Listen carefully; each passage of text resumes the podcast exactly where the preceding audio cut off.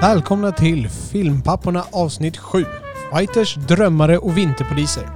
Inspelat den 3 maj 2020. Förutom dagens lyssnarfråga och en korrekturavdelning som heter duga så talar vi om de filmer vi sett sen sist och går igenom några av de nyheter som sipprar ut från den i övrigt stillastående filmindustrin. Som vanligt så förekommer spoilers för äldre filmer, men det som fortfarande går på bio eller är färskt tillgängliga på annat sätt, de håller vi fria från spoilers. Åtminstone inte utan en stor varning. Podden är möjliggjord av redovisningsbyrån Ekonomihjälpen som ni kan läsa mer om på ekonomihjälpen.se. Och med det så lämnar vi över till våra värdar Oliver Grassman och jag själv, Robert Lindblad.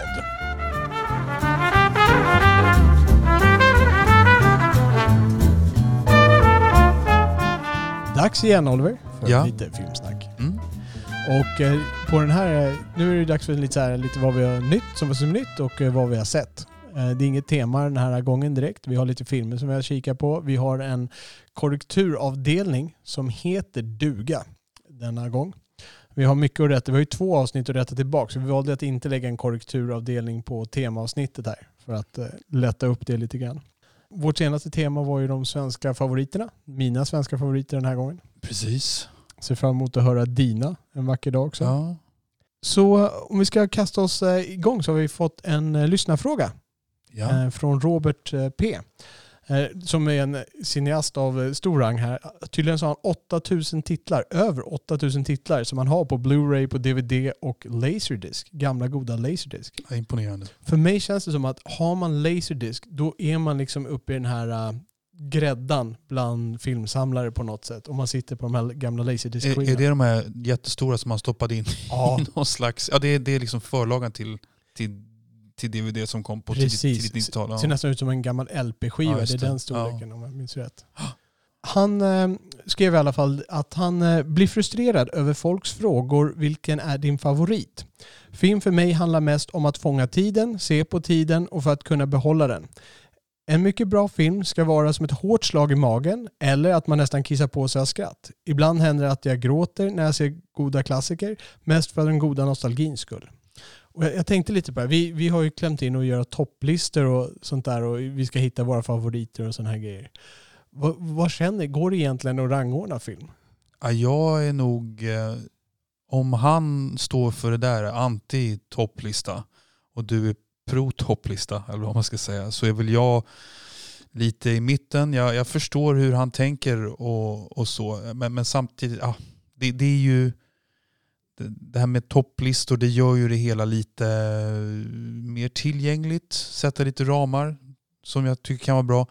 Sen har jag ibland tänkt faktiskt att, att ehm, jag är helt med dig på att vi ska, om vi liksom ska säga att vi ska göra en fil, en, en, en, ett, ett inslag om, vad vet jag, de bästa riddarfilmerna. Då. Eh, Mm. Så jag helt, ja, jag skulle väl hitta två då, men om vi skulle då ha fem, då, då så skulle jag vara helt okej med att ja, det är helt okej att man väljer ut fem filmer. Men att däremot börja rangordna dem, det tycker jag är lite krångligare faktiskt. Jag tror inte jag ligger så långt ifrån där. För jag, menar, jag tycker att rangordna är egentligen ett kul sätt att driva igång dialogen. Ja. Jag kan ju ligga och titta på, på YouTube, då hittar du ju hur många sådana topplistor som helst. Topp 10 mest Ja. våldsamma, det här, babababa. liksom. Och sånt där kan jag ligga och titta på. Men det är aldrig så jag, det är inte så att jag tar till mig den här rangordningen som någon sorts, alltså som nej, vad satte de den här som etta eller någonting så. Utan jag är bara intresserad av att lyssna. Det blir som ett sätt att driva igång dialogen och på något sätt framhåller man ju att den här filmen håller jag lite högre än de andra. Mm. Ja, men det är lite, det är lite så här Hall of Fame-tänk. Det här är de bästa. Eller vad man ska säga. Sen blir det ju, tycker jag, när man ska börja rangordna och, eller sortera in i grupper så kan jag tycka att om man har en tydlig gränsdragning. Liksom nu pratar vi om, det här är, de, det här är våra bästa filmerna om finanskrisen. Eller det här är de tre bästa advokatgestaltningarna. Att man drar en sån ganska snäv definition så är jag ganska cool med det. Men jag tycker att när man ska börja liksom prata i väldigt breda termer, så här, de fem bästa skådespelarprestationerna, punkt. Ja. Då blir det skitlarvigt. Bara så här, ska du jämföra Jeremy Irons i Margin Call med han som spelar Ivanhoe, liksom, om du förstår vad jag menar. Ja, så det blir lättare att rangordna när det är lite nischat? Ja, Okej. Ja. Intressant. Ja, har vi något mer att säga om topplistor innan vi drar igång eh, nästa tema och kör våra topplistor i Ja, nästa vi kommer köra skitmycket topplistor. Men, men eh, det, det är en bra poäng. Tack Ja. för den måste jag säga. Ja, Mm. tack Robert B. Med det så lämnar vi eh, välkomnandet här och går över till korrekturavdelningen. Som är rekordlång. Ja, så spänn fast säkerhetsbältena. Här ska vi nu gå igenom. Nu flyger vi 24 timmar till Australien. Precis. Ja. Eh, Hajen 2, Jaws 2. Den kom ut 1978, inte 82-83 som jag sa. Och ettan kom ut 1975, inte 1976. Och jag hade tydligen helt rätt. Eh, 1987 släpptes låten Englishman in New York av Sting. Jag är fantastiskt imponerad över din förmåga att komma ihåg årtal Oliver. För att du har nästan alltid rätt och jag har nästan alltid fel. Faktiskt, så statistiskt så är det så. Ja, tack. Eh, jag kan ju säga att jag hade inte kunnat pricka in åren på den här nästa. Eh, det stämmer att Branford Marsalis ledde bandet på The Tonight Show med Jay Leno. Vem var Branford Marsalis? Eh, saxofonist, jazzsaxofonist. Ja. Men det var åren 92 till 95. Okej. Jag pratade ju om eh, Prince of Tides och att den eh, varit lite Oscar-beströdd tror jag kallade det. Eh, den vann ingen Oscar, men den var nominerad till en hel del. Den var nominerad till bästa film, bästa manliga skådis för Nick Nolte, bästa kvinnliga biroll för Kate Nelgan, bästa screenplay baserat på förlaga av Pat Conroy och Becky Johnston, bästa cinema cinematography, vad Ja. säger man på svenska? Jag vet faktiskt inte vad ordet är på svenska. Nej. Nej. Bästa foto tror jag. Ja, och nästa är också till exempel bästa art direction, set direction. Okej, så det är art direction slash set direction. Det är en underkategori till art direction då? Jag vet inte. Nej. Är det typ rekvisita och annat? Ja, vi får ta det nästa. Jättebra, korrekturavdelningen. Ja. och sen också bästa musik, James Newton Howard. Okej. Och vilket är en, eh, ja, James Newton Howard är en kompositör som jag inte har så mycket för. Men eh, Okej, vad har han gjort eh, mer då? Kan du? eh, han har gjort, det som är bra är Batman Begins som han gjorde med, med i samarbete med Zimmer. eh, Mm. Hans Zimmer. Eh, Men sen, alltså han har gjort jättemånga, alltså supermånga, men det är ingen som fastnar någonstans. Det är Hunger Games, det är Space Jam, alltså det är hur många som helst. Gå in på hans lista är den milsvid. Okej. Men det är inte Alla ett bara... soundtrack. jag kom Inte ett bara soundtrack man kommer ihåg. nej. Men hans I believe I can fly, det var, in, det var R. Kelly då. Space Jam. Ja, absolut. Ja. Ja. han gjorde ju alltså själva... Ja, just det. Ja, jag, jag skojar lite. Ja. Han var inte med och Förlåt. duttade i den låten. Nej. Nej. Okej. All right. Nej, men du, eh, vi pratade ju om eh, Clive Davis och den film jag hade sett om, om honom. Eh, och, Skivbolagsproducent ja. skivbolagsproducenten, precis. Och han var ju då boss på Columbia Records i 6-7 år. Eh, 1967 till 1973. Och jag hade ju ingen aning om vilka, eller jag glömde helt bort vilka han liksom hade i stallet då, när det begav sig i eh, Columbia. Och eh, han hade då alltså eh, Janis Joplin, Santana, Bruce Springsteen, Billy Oj. Joel och förstås Miles Davis. Imponerande. Ja, han hade dock inte Frank Sinatra som jag spekulerade i. Frank Sinatra låg på Columbia eh, långt tillbaka i tiden, way back, men inte under den här perioden. Ja, okej. Ja. Och sen ehm, filmen Hopp, Ja, den eh, påskfilmen som jag såg, den släpptes av Universal. Och i den hade vi ett citat. Jag, jag sa ju att den var, hade en, eh, samma struktur som en, de klassiska julfilmerna. Och att de lekte lite med det. Och på slutet av filmen så, i, jag ska först nämna att i julfilmer, så, på julafton så brukar man i USA säga Merry Christmas to you all and to all a good night. Det är en sån här standardfras som finns. Och den finns med jättemånga eh, julfilmer. Och då kliver han upp på sin, eh, på förmiddagen så kliver han upp på sin påskgrej som för de ska åka ut och dela ut påskägg. Och så säger han Happy Easter to you all and to all. Och så tittar han runt omkring. A good mid to late morning. okej. Och så åker de iväg. Så det var det jag menar att när de spelar lite grann på verkligen jultemat. De är, de är medvetna om att de, de skäller lite grann. Point taken. Du, Get Him to the Greek som du pratade om, den är från 2010. Där åkte jag dit på årtal igen.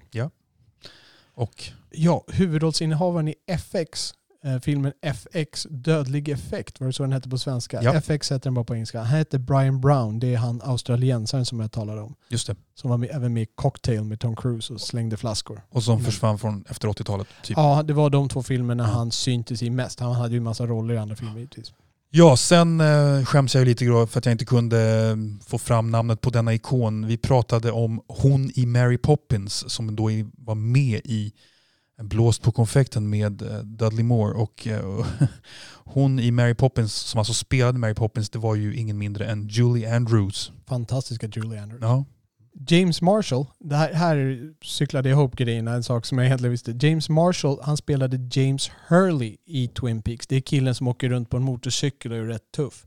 Inte sheriffen. Det här, vi pratade om att han var med i A Few Good Men, yes. en av de här två anklagade. Mm. Och eh, ja, som sagt, han var inte sheriffen utan han var den tuffa killen på motorcykeln i Twin Peaks. Okej. Ja, eh, bröderna Larry och Andy Wachowski, det är just det. systrarna nu. 2012 kom Larry ut som transkvinna och blev Lana Wachowski. 2016 följde brorsan Andy på tåget och blev Lily Wachowski. Ja, just det. Det var ju, om jag förstått det rätt så var det för att media hade hotat publicera uppgifterna så valde han att gå ut med det själv. Okej. Men du Robert, nu ska vi prata om din favorit Ridley Scott igen. Ja, nu pratar vi om min favorit Ridley Scott och vi har en viss sarkasm där som säkert många märker. Ja. Eh, då är det The Duelist. Eh, The Duelists hette filmen som mycket riktigt var Ridley Scotts regidebut. Så det var hans första film. Vi pratade lite grann, för han har ju en film som heter The Last Duel som kommer ut snart. Och vi tänkte att det slöt cirkeln och kunde bli hans sista film. Det blir dock inte hans sista film. Utan han har ju ytterligare en Alien prequel som kommer nu efter Covenant. Så ska han ju ytterligare en Alien-film. Okej. Och eh, sen har han någon film som heter Queen and Country. Och den fantastiskt, den fantastiskt efter, vad säger man? Eh, Efterlängtade. Efterlängtade, tack. Gladiator 2. Jag får en känsla av, jag är inte så insatt i Ridley Scott, men får man inte lust att bara fråga så här, how much money do you need? Ja, jag- jag vet. Alltså det, ja, vi ska inte glida in på Ridley Scott nu för jag har, Jo, en, hel, jag har en hel monolog att dra om det här. Okej då, vi tar en annan av dina bloopers då. Ehm, Jeremy Renner, det här var ju, du visste ju, du visste ju om det här men det blev en liten felformulering. Ja. Du skrev, försökte de inte klämma in Jeremy Renner som nya Jason Bourne? Och det, så var ju inte fallet, utan hur var det? Ja, precis. Det, det jag syftade på var att han skulle inte spela rollen som Jason Bourne, men han skulle spela en Jason Bourne-karaktär i Jason Bourne-världen. En spin-off. Ja, en spin-off helt enkelt.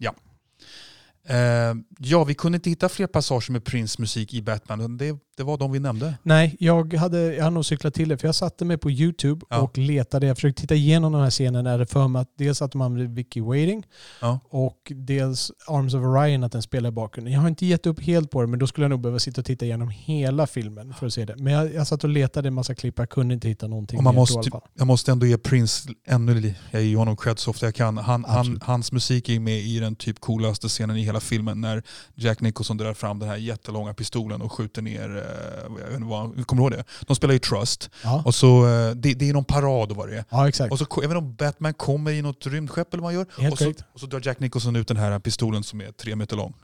Kul att du kallar det ett rymdskepp. Men vad fan han kommer in i då? The, the Batwing, det är ett uh, miniflygplan får man väl kalla det för. Men det är ett rymdskepp. Du, du är så långt från sci-fi. Ja, jag vet, Ja. jag vet. Jag vet. Eh, men du, eh, nu tar vi en av mina bloopers här. Eh, den här Michael J Fox-filmen, där klantar jag till det på typ två, tre fronter. Eh, den här Michael J Fox-filmen heter alltså, som kom 1988, den heter Bright Lights Big City och den är regisserad av James Bridges. James Bridges. Och vi pratar om låtar Prince har bidragit med till filmer och Prince bidrog med låten Good Love till den här filmen. Okej. Sen så pratade jag om att den här filmen eh, skulle liksom vara lite i samma stil som Nyckeln till framgång med Michael J Fox. Eh, och jag har ju inte sett den här filmen så jag spekulerade ganska hejvilt. Den verkar betydligt mörkare än Nyckeln till framgång Okej. faktiskt. Intressant. Ja, Blir jag nyfiken. ja men jag med. Jag en nästan, mörk film med Michael J Fox. ja, men jag läste att han fick ju skitdålig kritik i det här försöket till att göra en mörk film. Ja. Ja. Han är inte riktigt gjord för det. Han Nej. försökte ju även med den här Vietnamfilmen. Har du sett den? Den har jag sett, absolut. Jag har sett den flera gånger. Ja, med Sean Penn. Det, Med Sean Penn ja. inget bra eller? Nej? Ja, alltså det, det är okej men man, det är Sean Penn och det är Michael J Fox. Man märker liksom skillnaden på dem. Det är killen från Tillbaka till framtiden och, eh, och Sean Penn liksom med sin Okej. skådespelartalang. Okej, ja, nej, Ja. det känns som att utan att ha sett filmen säga Sean Penn äter Michael J Fox i frukost lite. Ja. Ja, Inte så mycket på det sättet, men det är snarare att det krockar lite grann. Alltså det, går, det, det, blir, ingen, det blir ingen synergi, det blir ingen riktigt bra Nej. effekt. Så vem skulle man ha stoppat in istället för Michael J Fox? Oj, en jättebra fråga som jag ska svara på så här. Det behöver ju vara någon som är lite oskyldig och ja, Jim Caviezel? ja det skulle Ja. nog ha funkat bra. Ja. De har ju mött varandra i tunna röda linjen. Precis. Ja. Ja. Ja, det hade nog funkat bra. Yes. Eh, då ska vi se här. Sen var det ju, om vi fortsätter lite på Batman-temat, och då pratar vi Batman från 1989, Tim Burtons variant. Eh, vi pratar lite hur den, hur den gick ekonomiskt. Eh, och då var det så att den drog in 411 miljoner US-dollar runt hela världen mot en budget på, och det här är en budget exklusive marknadsföring, på 35 miljoner US-dollar, vilket är väldigt lite med dagens mått sett. Eh, Så att där hade de ett rejält eh, överläge. Vi pratade om att den skulle ha gått minus och sen dragit in på Mm. merchandise. Jag vet inte vad marknadsföring kostar och sånt där och det är svårt att få fram siffror för det. Jag är ganska intresserad av Mm. ekonomin. Jag har försökt hitta de här grejerna liksom annars. Det är svårt att få fram av många olika skäl. Dels att det inte är bolagen som alltid ligger bakom marknadsföringen, det är bion och bla bla bla. Så att, Jag tror att den enskilda individ som tjänade mest pengar på den filmen var Jack Nicholson. Han fick Ja. ju percentage och ja, helt hysteriskt mycket pengar. Ja. Mm. Men om man ser bara till Nordamerika så hamnar den här filmen på plats 57 av mest inkomstbringande filmer om man justerar för inflation. Så alltså man ser inte till råa dollar utan man ser till vad en dollar var värd när den kom ut då 1989 jämfört med idag. Så är det alltså bara 56 filmer som har dragit in mer pengar än den här genom tiderna. Du, vem var, vem var Sven Melander i Sällskapsresan? Eh, Sven Melander, ja. Vi pratade ju om... eh, Alltså den första, eller hur? Exakt, Ja. att han, att vi funderade på om han hade Åke Cato med sig där. Men det var inte alls Åke Cato utan det var en skådespelare som heter Weiron Holmberg som spelade Robban om till Melanders Berra då. Det var Okej. Robban och Berra som eh, då skulle alltid hitta något bra ställe att dricka på och så vidare. Okej. Så att det var inte Åke Cato utan det var Weiron Holmberg. Och vad har vi att säga om Fanny och Alexander då, Robert? Det var Gunnar Björnstrands sista film. Jag tror att det blev ett syftningsfel där, precis som med Jason Bourne. Mm. Ehm, Det var hans sista film. Sen det här med bioversionen, när jag kollade upp det här så var det jätteintressant. Det finns en bioversion som är 188 minuter, alltså tre timmar antagligen den som jag såg. Men jag sa ju att det fanns, att eh, Ingmar Bergman skulle väl ha haft den här fem timmar långa och den finns. Det är en miniserie som dels har visats på SVT, den har också släppts på bio i begränsad omfattning.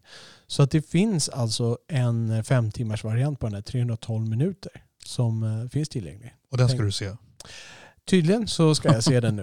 Ja, Jag tror jag, jag. tror jag har väntat lite tag med den nu, men eh, jag är, jag är intresserad. Jag är genuint nyfiken på att se den. Det. Ja. Mm.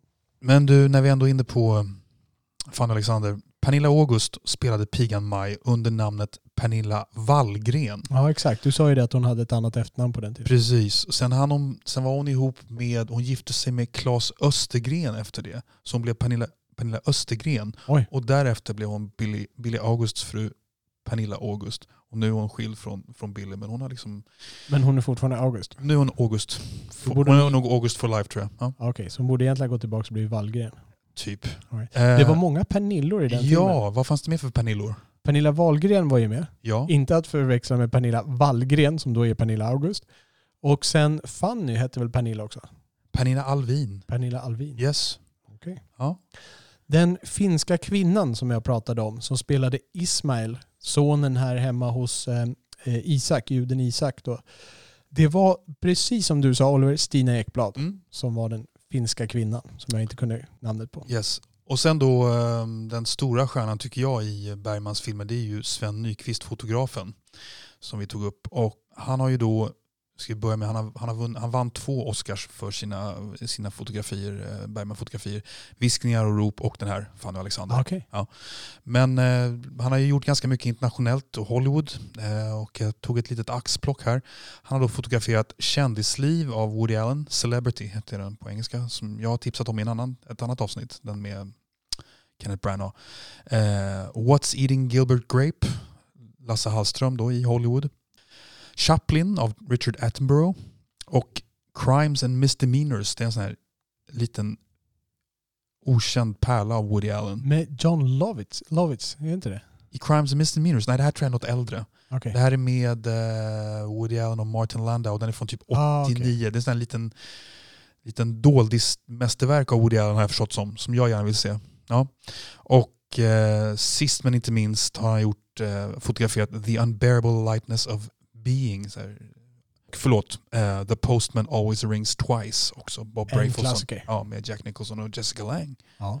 Och det var bara några av filmerna. Ja. Ja, det var inte en lista som gick av för hackor. Hur var det med Snabba Cash 3 och regissören där? Ja. Precis. Jens Jonsson regisserade den otroligt dåliga Snabba Cash 3. Men jag vill ändå ge honom kudos på nytt för filmen Ping Pong Kingen som vann Sundance-priset för bästa drama 2008. Vad var det Ping Pong Kingen handlade om? Talade inte om Det det. handlar om en överviktig kille som är väldigt utstött någonstans uppe i Norrland. Eh, som har en lillebror som är mycket mer socialt framgångsrik. Och den här tjocka killen hävdar sig i pingis lite grann. Det är en ganska artsy film, men en väldigt fin film. Okej, Mm. jag blir nyfiken. Ja. Sen var det, jag pratade om att jag hade skrivit en recension på Sherdil och fått svar från eh, regissören där. När jag gick in för att kolla där så finns det inte kvar. och jag, jag, jag, och jag, jag, jag känner mig som jag är fast i en konspirationstrille. konspirationsthriller. Men det, det är helt sant det här. Jag har inte ihop. Jag funderar på om det finns något annat med det jag kan blanda ihop att jag skulle skriva det här i. Men det, det, det finns ju inte. Och jag, jag vet inte om det är så att de har ändrat sin struktur. För jag, jag vet ju inte att man kan ge kommentarer generellt. Jag vet inte om hon kunde gå För jag kan inte gå in och lämna kommentar på någon annans recension på IMDB till exempel. Och jag vet inte om hon hade någon rättighet eftersom det var hennes film eller om det var en funktion som fanns förut som kanske har försvunnit. Men ja, någonstans så har jag i alla fall lämnat en kommentar och fått ett svar. Jag är ganska säker på att det är IMDB. Tro mig. Jag, Jag tror det. ja, så wrappa upp med lite Prins. Ja, såklart. Eh, ja, såklart. Vi har faktiskt en lyssnare. Prinspapporna. Prinspapporna, precis. Eh, vi har faktiskt en lyssnare, Birgitta, som ringde för bara en halvtimme sedan och upplyste oss om, om detta. Eh, det här med Prins musikaliska contributions utöver Batman och de egna filmerna han gjorde. Just det, som han har soundtrack, varit med på Ja, soundtracket till. Precis. Och då finns det ju en Spike Lee-film från 1996 som heter Girl Six. Mm. Och det var mest eh, en compilations med hans gamla låtar. Eh, Okej, så de, de hade samlat hans gamla låtar på soundtracket? Ja, det var en, en ganska mycket gamla låtar. Men det var då tre stycken osläppta låtar som var med. Eh, en som hette She Spoke To Me, en som hette Don't Talk To Strangers och sen en låt som han spelade in för den här filmen enbart, nämligen Girl Six. Okej, så att han spelade bara in en enda låt för filmen, tog med två stycken som han inte hade släppt och sen bara gamla singlar. Korrekt. Gamla Korrekt. låtar ska jag säga. Yes. Bra, korrekturavdelningen. Färdig! Ja, damn. Damn. Ja. Då passar vi på att tacka Ekonomihjälpen, vars lokaler vi sitter i här. Det är en redovisningsbyrå söder om Stockholm. Och på redovisningsbyråer nu så har man väldigt mycket att göra och så är det på Ekonomihjälpen också.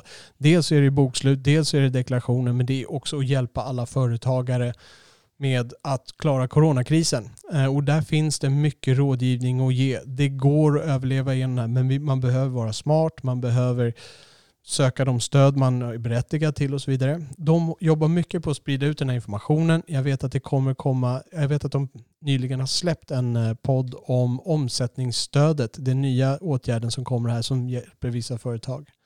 Så om ni behöver hjälp, inte bara med bokföring där, om ni, utan om ni vill ha information, besök deras hemsida ekonomihjälpen.se, deras företagarblogg där, där kan ni både lyssna och läsa om de olika stöden som finns. Det finns en del tips. Eh, Ni kan höra av er till dem ifall ni behöver mer rådgivning om ni är företagare som sitter i båten eller behöver hjälp av andra anledningar. Så vi tackar Ekonomihjälpen och eh, går vidare. Så vad har du sett sen senast, Robert? Ja, jag har sett om en film. Jag Okej. har sett om Fargo. Mm. Det är ju bröderna Coens film. Det handlar om en bilförsäljare någonstans uppe i norr i USA då. Eh, som- Minnesota? Det kan det varit. Ja. Nu får vi med korrekturavdelning till nästa gång. Har bestämt sig, han, ja det går inte särskilt bra för honom. Han är spelad av, Eh, William H. Macy? tack för det, och han ska då, han har då hittat på en plan där han ska kidnappa sin egen fru. Han har hyrt två personer då som ska hjälpa till att kidnappa hans fru så att hennes rike far ska betala en lösensumma så att de får pengar för han är i ekonomiska problem. Och han är en riktig, vi talade om Losers Du sa att Sean Penn spelar loser. Jag tror att William H. Macy här Mm. kanske tar guldtrofén Ja. bland losers. Ha- Han är helt nedgången. Och då är det de här två personerna då som ska kidnappa, spelade av Peter Stormare och Steve Buscemi. Och det går lite snett när de ska kidnappa den här frun. Bland annat så stannar de ute på vägen. Det kommer en trafikpolis som stoppar dem. Och de skjuter den här trafikpolisen då. Peter Stormare som är en lite mera, Hårdföra. ja lite mer hårdföra, lite mera, vad säger man, han är okontrollerade av de två. Impulsiva är det ordet jag söker. Han skjuter den här äh, polisen då. Och eh, då får de dels en kropp där och så är det ett vittne som åker förbi som åker ikapp det här vittnet och skjuter honom också. Och där, i- ja, där i bilen så sitter det en eh, gravid kvinna tror jag det är, som de skjuter också. Och var kommer Frances McDormand in då? Hon är sheriffen eller polisen i den här lilla småstaden då, och får då jobbet att utreda de här morden på polisen och på den här bilen som åkte förbi. Så hon börjar nysta i det här och det leder till, hon, på något sätt så kommer hon till den här bilförsäljaren spelad av William H. Macy utan att eh, egentligen ha några starka misstankar men han misstänkliggör sig själv för att han är så klantig för han tror att han oj nu håller jag på att åka dit liksom och han, han beter sig jättekonstigt så hon fattar intresse för honom.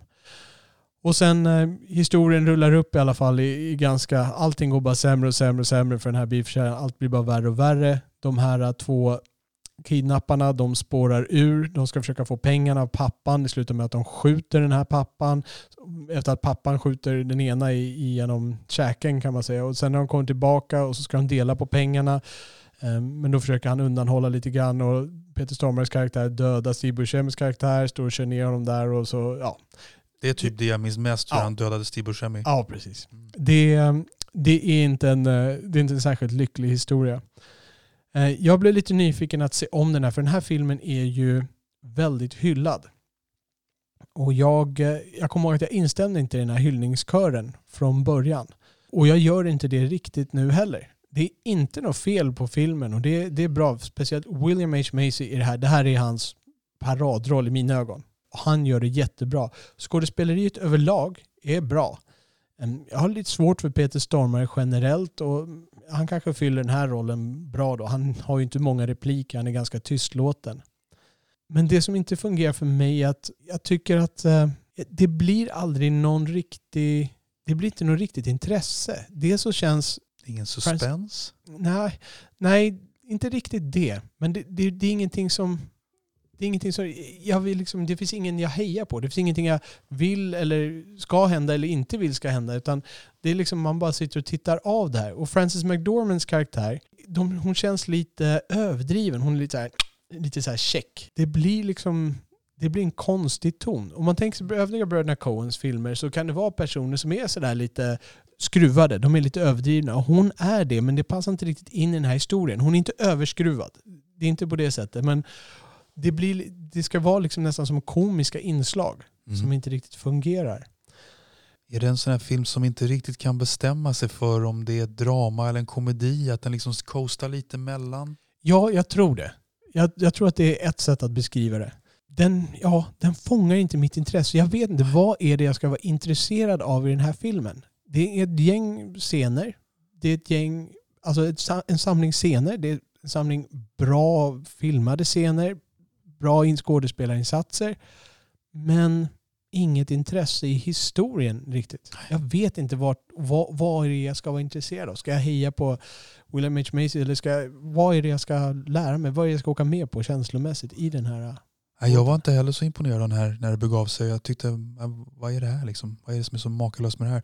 Men eh, faktum är att jag för inte så länge sedan så såg jag ett, eh, ett litet program där Roger Ebert ihop med eh, Martin Scorsese summerade hela 90-talets bästa filmerna. Och då hade Roger Ebert den här filmen som hans fjärde bästa film på 90-talet. Jag vet, jag har faktiskt sett samma klipp. Ja, du har gjort det, ja. Ja, jag har gjort det. Jag, jag såg det nog för att jag gillar Ebert och du Ja. såg det nog för att du gillar Scorsese. Ja. Ja, jag, jag har, och det är ju det jag menar. Den är ju verkligen unisont hyllad av kritiker. Och jag, som sagt, jag, eh, som vi kommer märka på betyget så, så tycker jag inte att det är en dålig film. Men jag kan inte hylla den på, på den nivån.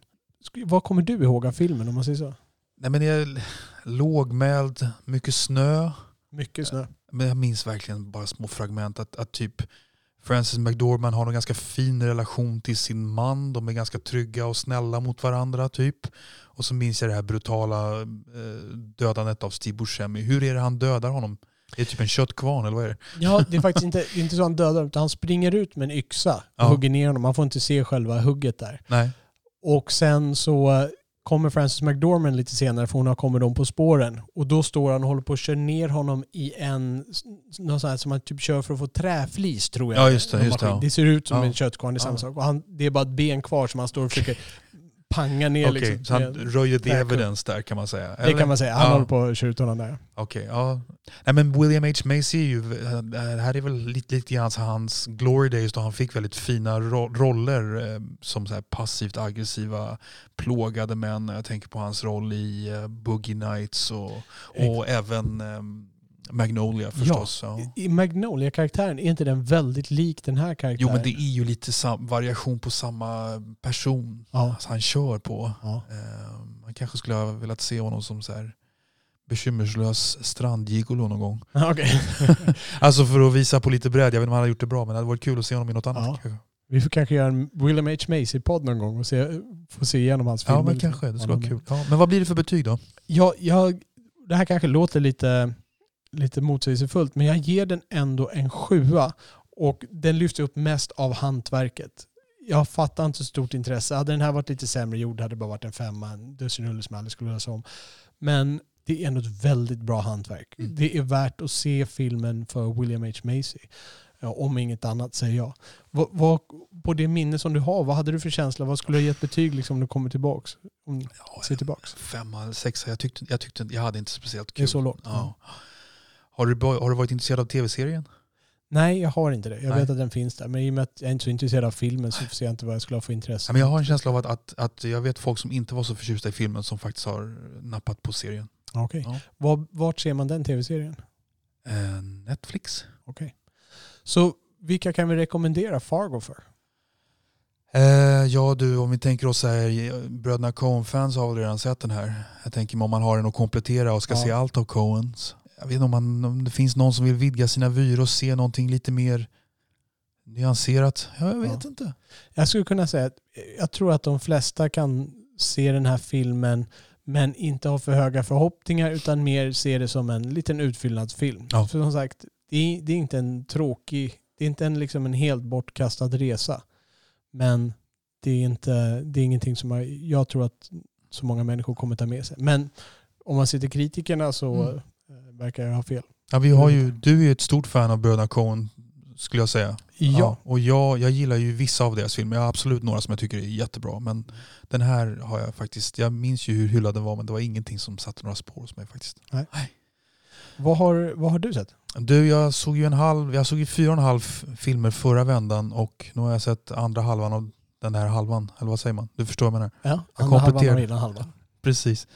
Jag har sett en hel film totalt över fyra veckor då, eh, fram till den här gången. Ehm, Ja. Och den heter ehm, Tucker the Man and his Dream. Ja, det var den som var regisserad av Francis Ford Coppola. Exakt. Ehm, och Berätta jag, lite, vad handlade det om? jo men det är alltså Jeff Bridges spelar Preston Tucker som var en, en, ehm, en entreprenör som designade en egen bil som han ville utmana eh, bilgiganterna med. Och det här är en sann historia. Det är en sann historia. Han har Eh, funnits på riktigt. Ja, och han, det här är alltså typ strax efter första värld, eh, andra världskriget. Man får då se den här eh, glada, driftiga mannen i, i en slags liten triumfsaga kan man säga. Om man ska spoila då så han, han lyckas framställa 50 bilar mot alla odds och sen så hamnar han, han på vägen dit så hamnar han i en rättegång. Eh, för han blir beskylld för alla möjliga grejer. Alltså typ alla stora bad boys försöker motarbeta den här uh, Tucker kan man säga. Okej, så är det bilindustrin som försöker Ja. liksom sätta Precis. stopp för honom? Ja, precis så. Nej, det här engagerar inte mig alltså.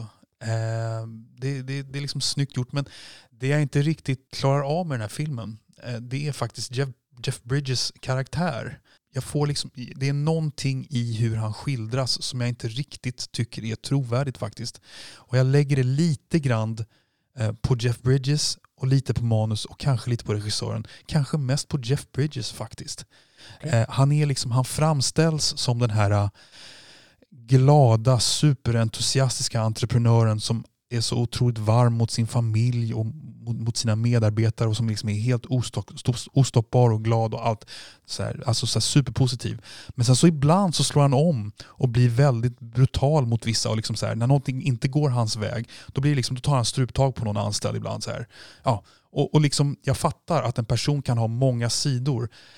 Men det är svårt att skildra det där. Det blir, det blir väldigt abrupt när han plötsligt slår om och blir lite, lite mer hårdför. Är det så att det känns som att plötsligt spelar han en annan karaktär? Ja men lite så. Ja. Lite så. Eh, jag tycker inte att det var så trovärdigt faktiskt. Det, problemet är karaktären skulle jag säga. Och sen så är sto- storyn inte så kul heller. Det är liksom, jag vet inte riktigt vad det är. Karaktärerna, jag köper inte karaktärerna. Han har en fru också som spelas av Joan Allen. Och hon är liksom så här, stöttar honom till, i vått och torrt. Och det är en väldigt fin relation mellan dem. Men det är liksom filmen vågar inte riktigt plocka fram någon, någon ordentlig svärta hos, hos honom. Utan han, han är liksom glad och jovialisk och liksom, så ibland är han den här hårdföra killen som tar struptag på någon. Liksom.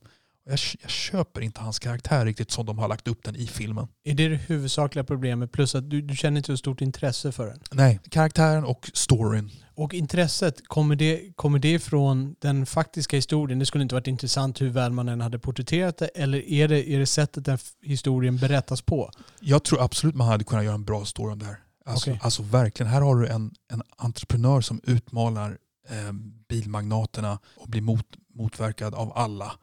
Det är ju en bra story redan Ja. där. Eh, och sen dog han sex år senare i någon sjukdom. Man hade kunnat göra en jätte, jag tror att man hade kunnat göra en jättebra film på det här. Jag vet liksom inte riktigt hur, hur, eh, hur, hur verklighetstrogen Francis Ford Coppola är, eller manusförfattaren är då. Men jag, jag tror att man kan vara någorlunda verklighetstrogen och göra det här mycket bättre faktiskt. Har du någon koll på vem som skrev manuset? Jag kommer inte ihåg. Du vet inte om Coppola var involverad eller inte? Ja, om det möjligtvis var Coppola. Han skrev ju ganska mycket egna manus. Ja. Ja. För att han, han gjorde väl mest passionsprojekt på 80-talet som jag har förstått det. Alltså saker som han verkligen ville göra själv. As opposed to 70-talet. Ja, ab- absolut. Men om man säger att han, eh, då hade han liksom budget att kanske göra dem på sitt sätt lite mer själv. Ja. Så han kunde gå in och plocka saker där utan, utan att studion fick så mycket att bjuda Ja. på. Ja, du har ju Apocalypse Now där det bara, han bara var helt my way or the highway och pantsatte sitt hus och höll på i fem år eller vad det var. Ja, Det var ju liksom, han, där hade han ju, han gjorde ju vad han ville men gud ska veta att det var nog inte lika tacksamt som de här filmerna han fick göra på 80-talet. ja, men, Nej, det var det du menar typ? Ja. ja, lite grann. Ja. Eh, nej men det här, det här eh, jag var väldigt besviken faktiskt på den här filmen. Jag hade sett fram emot den. Vad finns det för ljuspunkter? Finns det, du, jag tror att du nämnde att den var ganska vackert filmad. Den är snygg, snyggt fotad, absolut. fotad. Ja, Vittorio Storaro. Nej, men den, är, den är jättesnygg. Alltså, det är väldigt snygg production design och liksom hur de panorerar över hans, hans lilla mm, fabrik, över alla bilar han gör. Alltså det är jätte, jättesnyggt gjort. Va? Är, utan det, nej, det är, jag, tror det, jag, det, jag undrar om det är första gången jag säger det. Jag, jag underkänner Jeff Bridges insats faktiskt. Okej. Finns det någon sorts sensmoral eller finns det något sorts budskap med filmen som de vill få fram? Eller är det bara en dokumentärstuksavhandling av Jag måste erkänna att jag, har- jag har alltid väldigt svårt för att koka ner till någon sensmoral eller budskap faktiskt. Det är en story, alltså ja. Det är väl en, det är en inspirationsstory om en entreprenör som aldrig ger sig och som lyckas. Lyck, han lyckas Ja, men han, lyckas, han lyckas inom ramarna och det är väl där jag tycker det är lite kanske att det var lite för glatt allting. Du vet, han, han, han får bli friad i rättegången Ja. och eh, producera de här 50 bilarna. Och sen så ser man honom på slutet, då har han liksom börjat intressera för något annat. Då, vill han, då har han börjat rita något kylskåp som han ska utveckla istället. Och, okej. ja, han är bara så här, life goes on. Det här, livet är en fest, jag är entreprenör. Liksom. Ja. Och du vet, det här är ändå en man som då, de här, de här bilarna de höll skitlänge. De, var, de hade jättebra eh, hållbarhet och så här. Så de har eh, status i bilsammanhang har jag förstått som. Men eh, det känns ju som att den här mannen kan ha haft ett betydligt mer tragiskt öde än den här filmen vill visa på. Du vet, han, han dör i någon sjukdom sex år efter den här triumfen. Och vad vet jag, han det, kanske, det kanske var precis så här att han, att han var glad och att han fick producera alla bilarna. Och sen gick livet vidare och sen, vad vet jag, sen fick han tbc av en, av ett misstag. Liksom. Det är möjligt att det här är verklighetstroget men jag köper som sagt inte riktigt Jeff Bridges karaktärsporträtt. Nej. Ja. Jag skulle vara väldigt intresserad av att höra vad du tycker om den här faktiskt. Ja, jag kan få lägga till den på min eh, digra lista Mm. att se för att komma ikapp. Vad, ja, vad skulle du ge den för betyg då? Slutbetyg? IMDB 1-10? alltså jag, jag ger den en, för att det är så pass skickligt hantverk ändå sett till hur man fotar och klipper och, och så, så ger jag en sex här ändå. Okej. Ja. Så utan det snygga fotografiet hade det varit nere på en fyra då? Ja, kanske. Ja. Ja. Vem, vem tycker du ska se den här filmen? Jag vet faktiskt inte om det finns någon som ska se den. För, förutom du Robert, för att jag ska kunna prata med dig om den. ja, okej. Men, men eh, alltså, jag menar, Cineaster? ja, cineaster och om man har lite intresse för ekonomisk historia. Okej. Det är ju ett, det är ju ett litet stycke allmänbildning. Jag hade ju inte hört talas om den här mannen innan jag såg den här filmen. Hade du hört talas om honom? Nej, det har jag absolut inte gjort. Då så, eh, Robert, vad har du sett mer? Jo, jag har sett en film till. Jag såg eh, The Fighter. Okej. Jag har för mig att vi pratade, jag kommer inte ihåg om det var på podd eller på något annat. The Fighter är ju då en eh, boxningsfilm kan vi kalla det, Stämmer. med Mark Wahlberg och med Christian Bale. Det är baserat på en sann historia och handlar om ett par bröder i en amerikansk stad, som jag inte minns på rak arm vilken det var. Det är storebrodern, spelad av Christian Bale, är en gammal boxare som en gång slog ner, alltså i boxningsringen, Sugar Ray Robinson. Sugar Ray Leonard. Sugar Ray Leonard, tack. Eh, och eh, det blev hans stora grej då. Han vann den fighten också. Nej. Tro, nej, han vann inte den fighten. Men han slog ner honom i alla fall så att han fick räkna lite där. Och det var stort nog i hans Precis. värld. Ja. Dicky Eklund. Dick Eklund, ja precis. Och hans lillebror spelad av Mark Wahlberg är nu då den som ska ta upp boxningsmanteln. Eh, därför att Dickie då är lite gammal och förbi åren. Och då är Mark Wahlbergs karaktär i sin prime, i sin eh, bästa tid helt enkelt som boxare. De har en ganska, ska jag kalla det dysfunktionell familj, eller kontrollerande på gränsen till dysfunktionell familj, där modern framförallt är den som driver det här. Fadern är väl en lite vettig röst. Det tillhör också att Dickie, den äldre brodern där Christian Bale har börjat knarka. Han röker crack Ja, eller vad det är. Ja, verkligen. Så han hänger i knarkkvartar. Och han ska dessutom vara lillebrorsans tränare. Och man hör ju på det här att det går inte så bra för Mark Wahlbergs karaktär. Man kan väl säga att, eh, minns jag filmen rätt, att, att, att hon, mamman, favoriserar Christian Bale ganska mycket. Helt korrekt. Och liksom, ja. Helt korrekt. Och sen man har- favoriserar honom hårt. ja, precis. Och han har, sen, hur många systrar har de? Ja, du, det är en, De har typ fyra, fem systrar. Ja, det är, sån här, det är en liten kör där Ja. som står och håller med mamman och säger, upprepar det hon säger. Så då träffar Mark Wahlberg, han träffar en bartendertjej, hon heter, spelad av Amy Adams. Då hon får honom lite grann att se det destruktiva, hur den här familjen håller honom tillbaka och kanske till och med drar honom ner. Och I det här så, det börjar liksom komma en liten konflikt och i det här så åker Christian Bale in i fängelse en kort tid för en, eh, för en smärre detalj. Han skulle skaffa ihop pengar då till Mark Wahlbergs någonting. Och då åker han in i fängelse eh, för det här. Och Mark Wahlberg blir dessutom skadad. Han får handen skadad för han försöker hjälpa storebror då mot polisen. Eh, och då blir det ett naturligt brott då med, i och med att brorsan inte finns där så måste han ha en annan tränare. Och då passar han på att bryta med många andra saker som har hållit honom tillbaka. Det börjar gå bättre för honom. Men sen kommer ju brorsan ut då efter en period och vill komma tillbaks. Men brorsan har också insett lite grann sina synder i fängelset. Det var så här innan han åkte in var det nämligen de höll på att spela in en dokumentär. Han gick runt och sa till alla att det var en dokumentär om hans comeback men det var egentligen en dokumentär om... eh, Crackhouse. Ja, alltså, jag har sett delar av den dokumentären. ja det är så. Den riktiga dokumentären. Ja, den är intressant. Väldigt, Och, och det, det handlar ju liksom om en cracks effekt på människor.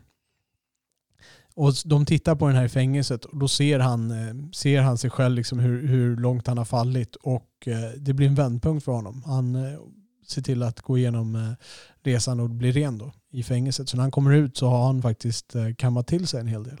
Och då snackar de ihop sig igen. Han vill komma tillbaka som tränare och hon, Amy Adams, tycker då att det här kanske inte är så bra idé och Mark Wahlberg han vill ju ha sin storebror egentligen men han inser också problematiken som har funnits där. Men det, det löser sig. Han har kammat sig. Det blir, en ganska, det blir ett ganska lyckligt slut eh, på hela filmen. Det slutar ju med att han, eh, han då får gå en titelmatch mot Arturo Gatti. Så kan han heta Ja. det. Och de går världens jäkla holmgång över 12 ronder. Precis. Och sen så möts de, i verkligheten möttes de tre gånger. Okej. Och den här Arturo Gatti vann de två följande matcherna. Okej. Men det är så här brödraskap i ringen. De, de slogs över 36 stenhårda ronder och typ blev kära sen. Okej. ja. Alltså det, det var eh, The Fighter. Det finns ett par rollinsatser i den här som är helt fantastiska. Och den första är Christian Bale.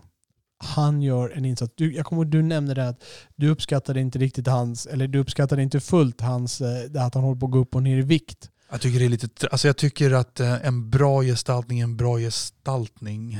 Och jag tycker väl att det där, det där hur man håller på och lägger på sig vikt eller bantar ner sig utanför, det är liksom det är ju en slags effort det. Men jag tycker att ibland att sånt där, sådana där grejer lyfts upp lite för mycket. Ja, absolut. Men i den här filmen, har du sett The Fighter? Ja, när den kom på bio. Ja, för han, han är ju då, för att se ut som en riktig crack addict har han gått ner ganska mycket i vikt. Det är inte lika mycket som till The Machinist, men han, han är liksom, han är tanig. Han, ser ut liksom, han, kroppsligt ser han ut som det. En, en riktig knarkare. Jag tycker det funkar. Det skulle inte ha funkat om han hade varit liksom välkammad American Psycho Christian Bale. Nej, nej, nej. Nej. nej, nej. Nej, men, så- alltså, nej men alltså, men det är så här, jag förstår att det är en del av ekvationen i Ja. att få en karaktär trovärdig. Alltså jag förstår, jag, jag vet inte. För mig det är så här, ja, men, hylla Christian Bale för att han gör en bra insats, för att han, för att han är bra på, vad vet jag, att liksom fånga små knarkartics med ögonen. Sådana grejer, det är skådespeleriet någonstans. Är lite, förstår du vad jag menar? Ja, precis. Ja. För han, han, sätter ju, han sätter ju båda delarna utan tvekan Ja. i det här. Hans insats är stor. Han fick en Oscar för den också.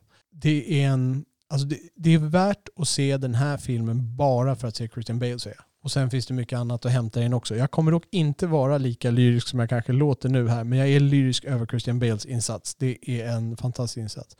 Den andra personen jag lyfter fram det är hon som spelar mamman som heter Melissa Leo. Och mamman är en jätteviktig karaktär i den här. Och det är, det är inte så att hon har en jättestor roll. Hon har en stor men inte en jättestor roll. Men den är jätteviktig. För hon ska ju då lyfta fram den här, äh, dels den här dysfunktionella familjen är hon ju hon är ju framsidan, liksom skyltfönstret för den dysfunktionella familjen. Hon är drivande i att försöka hålla ihop familjen och hon, precis som du nämnde, att hon favoriserar det där, att lyfta fram det där på ett sätt som verkar naturligt. Och hon gör det här jättebra. Alltså det är en fantastisk insats. Och de här rollerna tror jag man aldrig ska underskatta för att det spelar ingen roll om du har en jättebra, jättebra huvudrollsinnehavare om inte de birollerna fungerar så här bra. För det här är en jätteviktig biroll och det är den som gör att mycket fungerar. Som verkligen skapar den här känslan den här dysfunktionella familjen. Men det som jag inte tycker fungerar så bra, och jag gillar Mark Wahlberg, men han är inte en fantastisk skådespelare. Han har inte en bredd i sitt skådespelarregister. Och jag tycker det känns på tok för mycket det här. Han står bredvid Christian Bale. Det är lite grann som du vet när det kommer någon, någon riktigt skicklig skådespelare in på amatörteatern och så ska den här försöka hänga med på, på grejerna. Liksom, han, han blir mest generad, märker jag nästan som i vissa scener. Mm. Jag tänker mig att det, ja, en okarisma, jag vet inte, kan man tänka sig att han spelar en, en, en okarismatisk karaktär som, som är van vid att stå i brorsans skugga, som håller låg profil? Skulle man kunna tolka hans insats lite så i hur han ges- gestaltar honom? Ja, jag kan... Jag, jag försökte hitta sådana ursäkter på riktigt, men jag kan inte riktigt hitta det heller. För han känns inte naturlig när han sitter bredvid Christian Bale. Nej. Jag får inte den här känslan av att det här är min bror jag, som jag älskar. Jag får känslan av att det här är Mark Wahlberg som spelar någon som ska älska sin bror.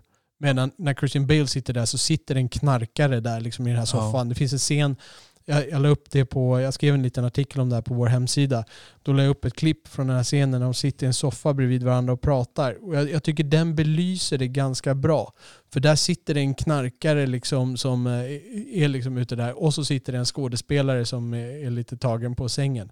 Det här var en improviserad scen med, där bara regissören David O. Russell satt med Mark Wahlberg och Christian Bale sent efter de hade filmat någonting och så bara satt de och spelade in de här grejerna. Och så blev det, och så blev det den scenen det blev. Christian Bale han reser sig upp och går för han blir rörd liksom, i det här. Och han blev rörd på riktigt. Liksom. I karaktären blir han rörd. Och det, det är bara ett tecken. Liksom. Han är verkligen den här karaktären. Och det, det finns inte hos Mark Wahlberg. Jag vill påminna igen, jag gillar Mark Wahlberg. Mark Wahlberg är en karaktär, men han har inte en stor skådespelartalang en bred skådespelartalang. Och det framgår i det här. Sen tycker jag att regissören David O. Russell inte är rätt kille för det här.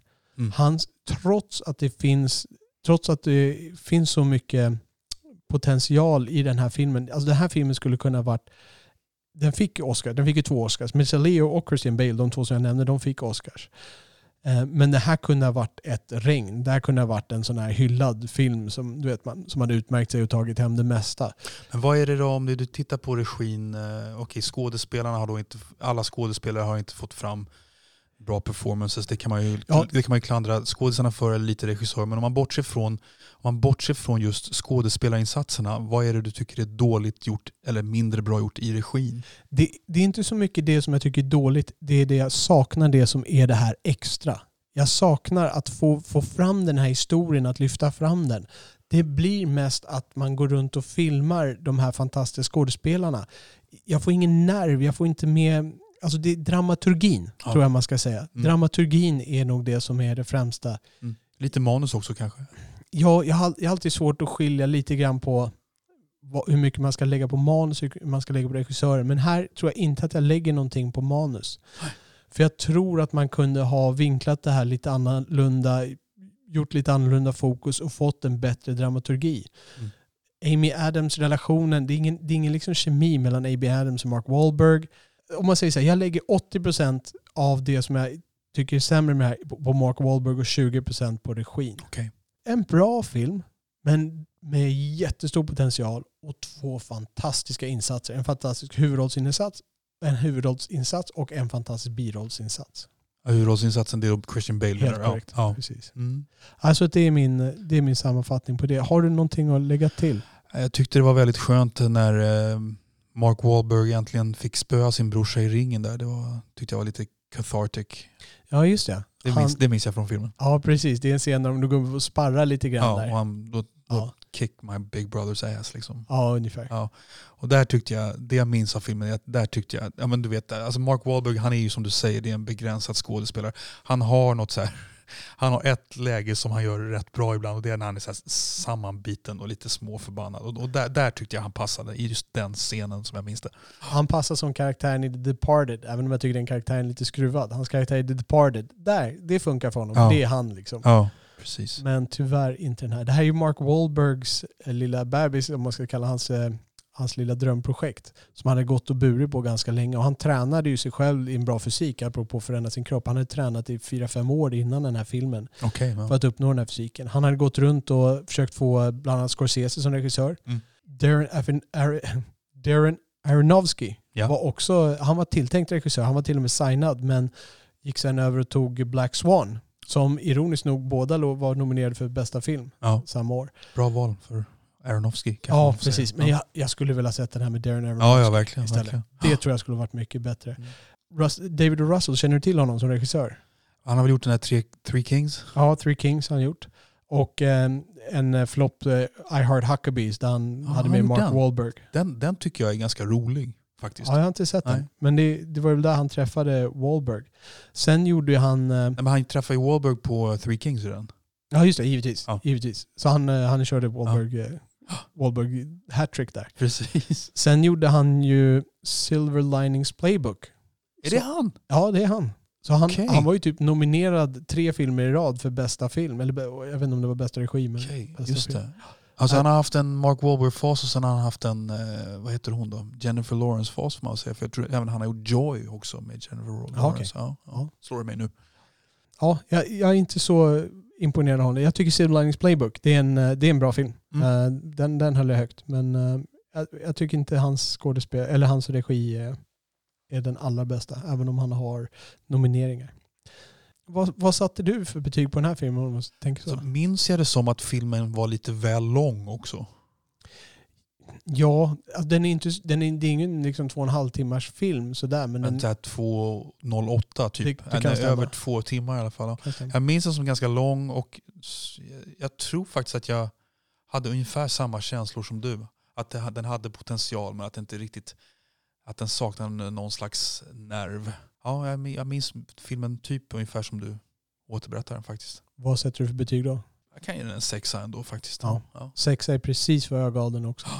Och det, det är ganska lågt. Och då skulle du ta bort eh, Christian Bale och eh, mammans insats där då, då, då skulle den här rasa igenom. För då, då finns det ingenting kvar av intresse för min del. Mm. Och det, det tycker jag, i och med att jag hyllar Melissa Leo och Christian Bale så högt och, och egentligen kan se den här filmen en gång till bara för att se dem, deras insatser, så visar det hur lågt jag håller resten då, regin och tyvärr Mark Wahlberg. En grej bara. Hur eh, Tänkte du någonting på trovärdigheten i boxnings, boxningen? Ja, den var, ju, den var ju högre. Vi har ju pratat lite grann om andra boxningsfilmer här, till exempel Rocky och vi Mm. pratade om Homeboy Ja. också. Homeboy hade ju lite mer realistisk boxning medan Rocky är ju det här mer orealistiska där de bara slår på huvudet. Eh, här, här var det ju bättre nivå. Ja. Ehm, och det, tydligen så är det ju, de hade valt, eller stilen de porträtterar, jag kan inte boxning sådär, men stilen som de porträtterar här i är inte den stilen som man egentligen boxades med. Nej. Nej, Jag kommer inte ihåg vad termerna hette, men det är så här. Han- Southpaw eller? ja, Southpaw. Ja. Precis. Han, han var eller var inte Southpaw, Okej. men så Ja. boxade han som en annan där. Ja, Ja, okej. Ja. Det var något sånt där. Jag kan rekommendera den här filmen för alla som vill se en fantastisk skådespelarinsats. Och den är värd att se, bara för att se Christian Bale. Man behöver nog vara lite intresserad av att se ett drama. Eh, Det är inte så mycket boxningsfilm egentligen, utan det här är ett familjedrama egentligen, där boxningen Mm. är the McGuffin. Som är, om du känner till det konceptet. Vill man se en bra insats, se den. Det är ett okej drama. Man kan summera att vi har sett tre halvengagerande filmer här nu. Ja, Ja. kan man säga. Med det ska vi gå över till vårt eh, nyhetssegment. Vi kan ju bara återupprepa att nyheterna är ju lite magra nu för tiden. Produktioner står stilla. Det är givetvis inga premiärer att tala om. Vi kan inte tala om vad som har gått upp på nytt. Vi är inte så intresserade av att gå igenom allt som släpps på Netflix och de här bitarna. Eh, men det är en film som jag ser fram emot jättemycket som jag satt och läste lite grann om här och det är filmen Dune. D-U-N-E, Dune. Det är ju baserat på romanen av Frank Herbert från 1965. Det är en science fiction-film om eh, olika handelshus som strider om en råvara som de benämner spice. Det är alltså inte kryddor utan det är någon form av eh, råvara som, de, som ger energi, eller lite så här tror det urankänsla. finns, en drog nu för tiden som kallas för spice. Ja, det kan jag tänka mig. Mm. Och de tar in lite grann som drog i den här filmen också. Det här är inte första filmatiseringen. Mest känd är väl kanske David Lynch filmatisering från 1984 som ju då ska återge den här romanen. Och den här gången är det Dennis Villeneuve som har fått eh, regissera den här. Som har gjort Arrival, Precis. Sicario. Som vi, just Arrival hade du inte sett men Sicario håller vi båda Ja. högt där. Och Arrival är en av mina tio om jag inte minns rätt. Eh, om jag inte minns fel. Jag gillar ju även den här, jag pratade om ehm, Prisoners. Ja just det. Den Eh, som jag inte hade sett men som ja. jag blev jättenyfiken på att Ja, se. Den ska jag nästan lägga till och se till nästa gång. Och i huvudrollen, nu är jag intresserad om du känner till det här. Det är, om du förlåter mitt uttal, Timothée Chalamet. Jag vet inte om det men jag misstänker att det är någon från Kanada. Mm, nej, det är en ung kille som spelar i Netflix-filmen The King. Det är nog den han har blivit mest känd för. Okej. Han har varit med i andra filmer också. Jag förstår att du inte har sett Netflix-filmen The King som handlar om en brittisk kung som stred mot fransoserna Nej. på medeltiden. Han gör en bra rollinsats där och jag blev direkt intresserad av att se mer av den här killen och jag är jätteglad att han får vara med här för det här är en karaktärsskådespelare. Okej. Eh, och han är ung, han är väldigt ung. Jag tror han är 23 när han spelar in eh, Dune här. Mm. Eh, det vill säga att han är 23 nu. Rebecca Ferguson är också med. Mm. Eh, visste du att hon var född och uppvuxen i dina kvarter i Vasastan? Eh, Jag visste att hon var svensk. Ja. Alltså svensk med någon slags... Eh, att hon hade... Hon har en svensk pappa.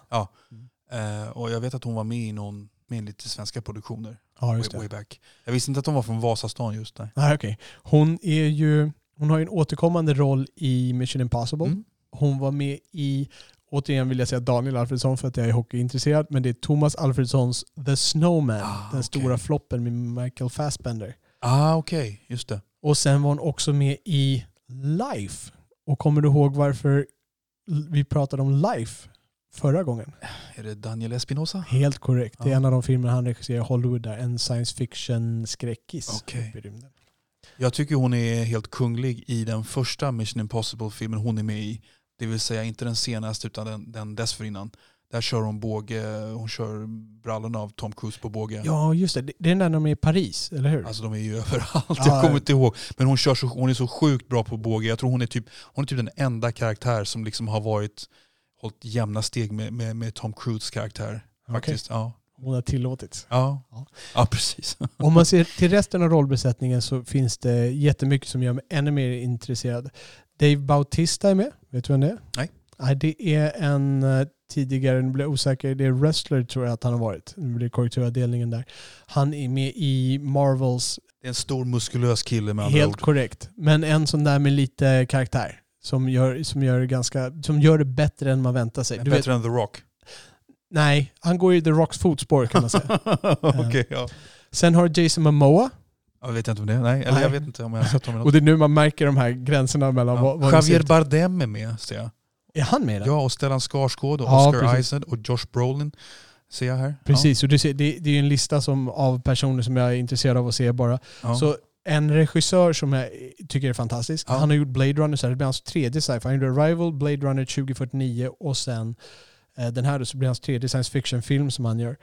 Och en bred eh, rollbesättning med massa intressanta karaktärer. Jag är alltså supernyfiken på den här. Och jag, jag måste hålla mig i skinnet för att inte blåsa upp mina förväntningar. Liksom, för den kommer aldrig bli så där bra som jag fantiserar. Men om jag bara får se Dennis Villeneuves landskap.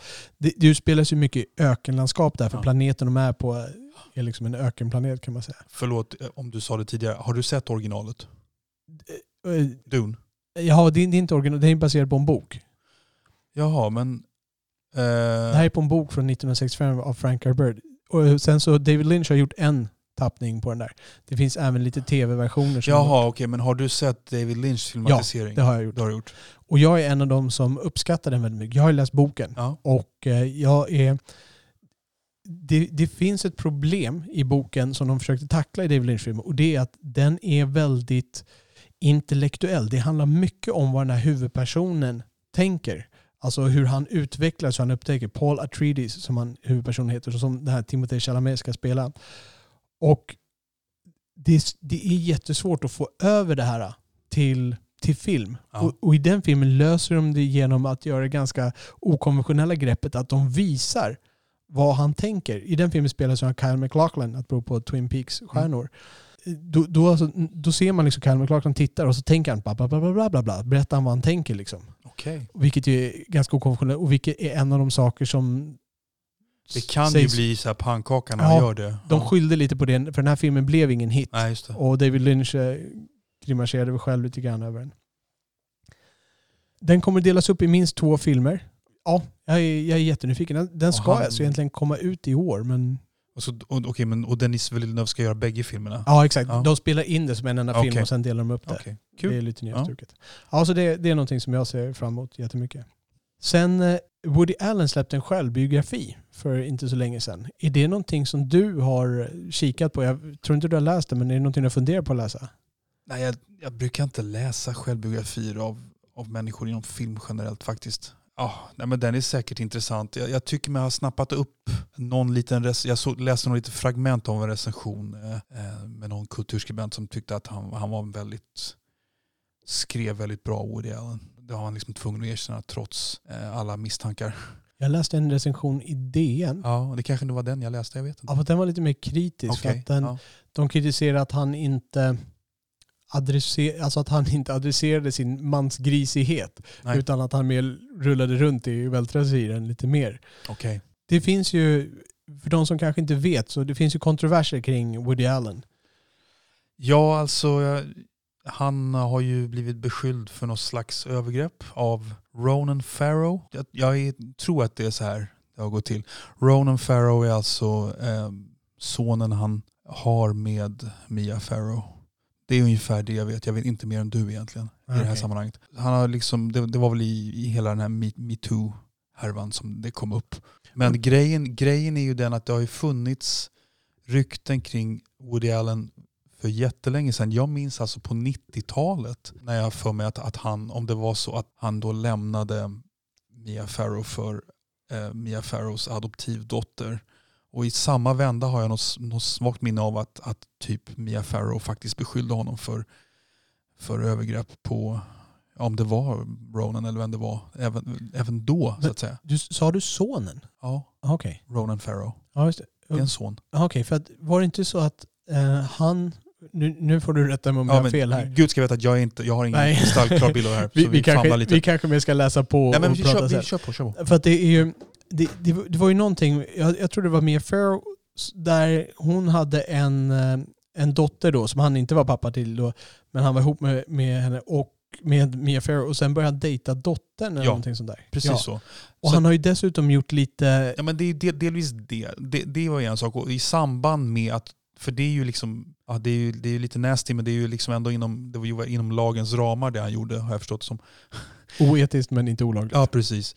Eh, Men sen, eh, men i samma vända, det här är ju på 90-talet, så, så har jag något, jag har något svagt minne av att, att Mia Farrow smutskastade honom redan då. Alltså, med, med liknande anklagelser, de som kom fram nu kring den här Ronan Farrow som väl är deras biologiska son. Men ja, jag vet lite mer än du men inte mycket, Nej, okej. verkligen. Och han har ju, han har ju ofta eh, riktat sig mot ganska unga kvinnor. Han gjorde ju väl en film där han spelar en karaktär som... Och Som har en väldigt ung tjej, det, du kanske tänker på Manhattan? Ja, precis. Där han spelar, jag vet inte om han är, eh, vad är det, tror Ernest Hemingways eh, barnbarn, dotter då, som är han, Woody Allens i filmen så här 17-åriga flickvän eller 16-åriga flickvän Ja, eller vad det är. Ja. Precis, någonting sånt där. Så Ja. det, det är någonting som har förföljt honom som han inte riktigt har försökt sopa under mattan heller. Utan snarare nej, precis. Nej, men, fram. ja.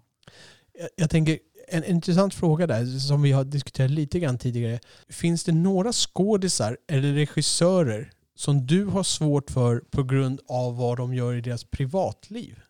Alltså har svårt för med att jag liksom tar avstånd från att liksom titta på dem eller Ja, bara... alltså om du sitter och tittar på en film så, så kan du liksom inte släppa den här delen från deras privatliv när du ser dem på, Mm. på skärmen. Liksom. Jag är, ganska, jag är nog ganska obrydd generellt sett faktiskt kring sånt där. Liksom regissörer, skådespelare. En vacker dag kanske jag, jag kommer på mig själv med att liksom ta avstånd från någon. Eh, men det, liksom, det, det händer ju, liksom, det kommer ju nyheter om sånt där lite titt som tätt om alla möjliga. Och, ja, men ta bara Woody Allen. Liksom. Nu, nu verkar det ju som att nu har ju folk verkligen tagit avstånd från Woody Allen. Eh, eller många skådespelare har gjort det. Men jag menar de här ryktena fanns ju redan på 90-talet. Varför tog ingen avstånd från honom då? Liksom? Eh, jag, jag vet inte. Nej, jag har ingen... Eh, jag liksom, om jag liksom skulle börja, om jag skulle sätta mig ner och liksom börja sortera in människor efter privatliv. Jag vet inte liksom, vad man skulle, liksom, hur man skulle kunna bygga upp någon slags konsekvens, konsekvent tänk, tänkande kring Nej, det. Jag menar inte riktigt, jag menar inte riktigt det här på bannlysning, utan jag menar mer att du har svårt att separera det när du ser dem på skärmen så att du har svårt att leva in i filmen. Jag, jag kan ta ett exempel. Jag, jag har svårt för Tom Cruise för att jag har ju en, passion för att titta på scientologin till exempel. Jag tycker om sådana här sekter och sånt där, läsa om det och titta på klipp om det. Ja. Och jag har ju sett en hel del klipp med Tom Cruise där han är, han är en ganska skruvad person. Jag har svårt att släppa det när jag tittar på Tom Cruise på skärmen. Jag kan inte leva mig in i en Tom Cruise-film. Menar du att, du liksom att, det, att det sätter sig om han ska spela en spets- om han ska spela en empatisk karaktär så sätter det liksom hans liv lite stopp för att du ska tro på honom på, på film typ. Ja, Ja. Ex exakt. Jag, jag, jag kan inte bli insugen i filmen på samma Nej. sätt. För jag ser bara, här går tokiga Tom Cruise. Och jag, jag tycker Tom Cruise är en intressant skådespelare. Och, Men då måste jag fråga, för att eh, kan du liksom, jag vet att du inte tycker om filmen Collateral till Ja. exempel, men, men kan du köpa Tom Cruise i Collateral med anledning av hur han är i, i privatlivet? Att han, där är han ju en killer liksom. nej, Nej. nej. alltså det blir liksom, jag kan inte jag kan liksom inte separera. Det, det är ungefär som att jag skulle se mig själv eller min pappa på, på film liksom, som skulle spela någon, någon karaktär. Jag, jag kunde inte släppa att det är min pappa då i det fallet. Men det är att, att han är liksom är så large, att han är så larger than life på något sätt. Att det liksom, eller att han är så... eh, I, ja exakt, i min värld så är han den här tokiga scientologen som sitter och skrattar frenetiskt och dels hoppar i Oprah soffa som är mer känt. Men det finns ju de här klippen liksom när han sitter och berättar att Antidepressiva och Ja, grejer. i- ja, det där är ju mer kända. Du har ju de här, liksom ett steg ner när han, det kommer från sådana här videos eh, som de har spelat in. Han fick en Medal of Honor and Valor eller vad det nu heter de där. Och då, då är det så här en typ en 50 minuters video där han sitter och berättar om scientologin, hur fantastiskt det är och att det är bara de som kan lösa problemen och det är Mm. enda sättet att rädda världen och sådana här grejer. Alltså han, är, han är, såvida han inte spelade totalt där så är han ganska skruvad Okej. i, den här Och borta. eh, vilket år blev han scientolog ungefär? Vet du det? Ja, det var i Top Gun-vevan Okej. där som han började värvas in. Och eh, det kom från dem. Okej. Men är det liksom, när du nu har pratat om att du har svårt för just Tom Cruise, det är, inte, det är liksom inte bara att han är scientolog utan det är allting du har sett med honom i scientologkontexten. Du har, inte svår, har du svårt för liksom Kirstie Alley för att hon är scientolog? Ja, nej precis. Nej, jag har inte svårt för Kirstie. Nu jag, jo, Kirstie Alley har jag ju svårt för. Men svaret inte på för att din hon är scientolog? Eller? jo, jag har sett massa knäppa grejer med jag har gjort det med också. Ja. Men, Men, så att hon var inte rätt exempel. Men, men det du syftar efter, det stämmer. Ja, precis. Det är för att jag har sett Tom Cruise Okej. så mycket. Sådär. ja. Eh, Jag har inte sett lika mycket med Travolta. Nu gör inte Travolta så Nej, mycket okej. djupa roller ändå. Men om vi tänker så här, du har inget problem med att lyssna på Isaac Hayes för att han var scientolog? Nej, Nej. exakt. Eller Chick Corea, Nej, nej, nej. jazzmusiker? nej, nej. Så Nej. Det, är ingenting, jag, jag har ingenting emot scientologer utan det är det att jag kan inte separera den här galna personen jag sett på de här videorna när han kommer upp på duken. Liksom. Okej. Då sitter jag bara och tittar, jaha där är han. Liksom. Ja. jag tror att det här med metaforen med att om man skulle se sin egen pappa på bio så kan man inte separera att det här är min pappa. Man kan inte gå, leva sig in i den karaktären på det samma sätt. Okej. Intressant. Ja. Ja. nej, jag har aldrig, jag, jag är nog ganska bra på inte tänka in det där. Kan ibland ha lite svårt för personer. När liksom, ja, men jag kan tycka att någon ger ett osympatiskt intryck i en intervju men jag, jag kan nog parkera bort det ändå. Faktiskt. Och lever med i filmen. Ja. Mm, Grattis. ja. P.O. Enquist har dött. Har du någon relation till P.O. Enquist? Nej, jag känner ju namnet. Svenska Akademin tänker jag bara på. Ja, nej, svensk författare, manusförfattare och poet dog vid 85 års ålder. Vad är det för manus som han har gjort? Ja, alltså han är ju mer känd som eh, romanförfattare skulle jag säga. Men han har alltså, han är värd en mention i dessa sammanhang för att han har gjort en del i, i film. Då. Han var med och skrev manus till filmen Il Capitano. Var det den som handlar om de här äh, morden i Sverige? Ja, ja, Två, jag vet inte om de var finnar eller om det finns påbrå. Precis. och- ja. Av Jan Troell. Jag har faktiskt inte sett Il Capitano men det är ungefär det den handlar om. Ja. Jag har sett den för länge sedan. Jag har för mig att den var ganska bra. Ja, och sen har han ju då skrivit eh, manus till den här fantastiska filmen Hamsun som jag pratar om. Får jag fråga, har du den här podden bara för att du ska kunna namedroppa Hamsun? Det är, varje- faktiskt en, det är faktiskt en ren slump. Det, det är faktiskt en ren slump. Nej, men nu, liksom, det här är liksom, nu, nu tar vi godbitarna ur hans filmkarriär. Sen kan vi prata om eh, liksom, Livläkarens besök eh, som kanske är hans kändaste roman som han fick typ International Booker Prize. Det hette inte International Booker Prize när det begavs utan det hette typ Indep- Independent någonting. Alltså han är, han är mer real deal Holyfield som författare. Men det här är liksom hans godbitar inom film skulle jag säga. Så då har Hamsun då och sen så har han även skrivit, eh, var han med och skrev manus till Pelle Erövraren. Det känner jag igen. Mm. Påminn mig lite, vilka är det som är Pelle Erö då? Det är Max von Sydow, dansk drama av Billy August. Ja, okej. Ja, Max von Sydow blev Oscar-nominerad för den rollen. Ja. Det är en ganska högt hållen film, Ja. hur? Så det är Per-Olof Enquist. Dog han i corona, vet vi det? Nej, nej långtidssjukdom. Ja. Sen är det ju en, eh, film, en annan film som jag såg här då som eh, i faggorna är Capone. Och det handlar ju då om gangstern Al Capone. Mm. Huvudrollsinnehavaren i den här filmen är Tom Hardy. Jag såg en trailer för den här. Jag kan lägga med den trailern i avsnittsanteckningarna här. Och det är, alltså jag, jag, det jag egentligen blir mest intresserad av att tala om här. Filmen verkar inte vara så bra. Det är min känsla jag får från den här trailern. Det är lite känslan jag får av det jag läser om filmen. Och jag undrar, Tom Hardy, väljer han fel filmer eller är han... Har han, även när du säger väljer han fel filmer, jag misstänker, correct me if I'm wrong, börjar han fastna i lite för mycket badass gangsterrullar? Är det det du tycker eller? Ja, nej, in- inte nödvändigtvis. Han spelade ju Venom. Det är en sån här seriefigursvariant.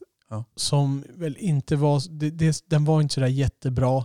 Eh, jag vet inte hur bra den passar honom. Han, han, gör, han, gör, han jobbar för pengarna. Han Ja. gör en bra insats med det han har. Ja. Men det är inte ett jättebra manus. Det blev inte en jättebra film. Det blev ingen jättebra hit. Han spelade in den här filmen när han spelade en tvilling till sig själv. Heter den Legend? Just det, den, den bägge gangsters var också. Ja, Det är en gangsterfilm. Ja, precis. den, så han spelar två gangstrar där, Ja. liksom, som är bröder. Och jag satt och tittade på den där och, och det känns som att, är det, är det Guy Ritchie som har... Det tror jag inte. Nej, för det känns mycket som nu ska vi ha Lockstocks stuk liksom på vår film. Alltså, jag kan inte riktigt uttala mig om hur, eh, vad han har gjort på sistone. Jag tycker han är en sjukt bra skådis i vissa roller. Var det han som spelade Bronson? Ja. Ja. För det, det är väl han- hans typ paradroll? ja. Sen så såg jag en film för några år sedan som heter Lock. Där han är, man, han är en man som heter Lock. Och han sitter i bilen och spelar, hela filmen är bara i en bil han själv. Så drama där han håller på och försöker sy ihop sitt liv. Jättebra. Eh, Jag gillar ju honom i den här filmen Warrior där han är UFC som slåss mot sin brorsa i en UFC-ring i slutet av filmen.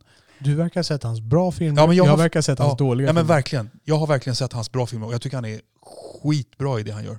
Alltså verkligen. Han var ju med i en Guy Ritchie-film när, när Guy Ritchie försökte komma tillbaks på Lockstock, Smoking Barrel där Ja. med...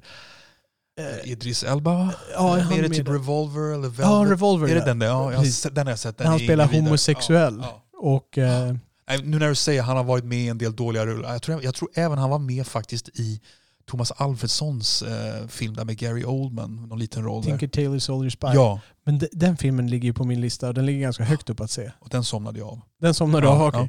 Har du sett klart den sen? Ja, jag, ja, eller jag var på bio och sov i en kvart och sen såg jag färdigt den. Ja.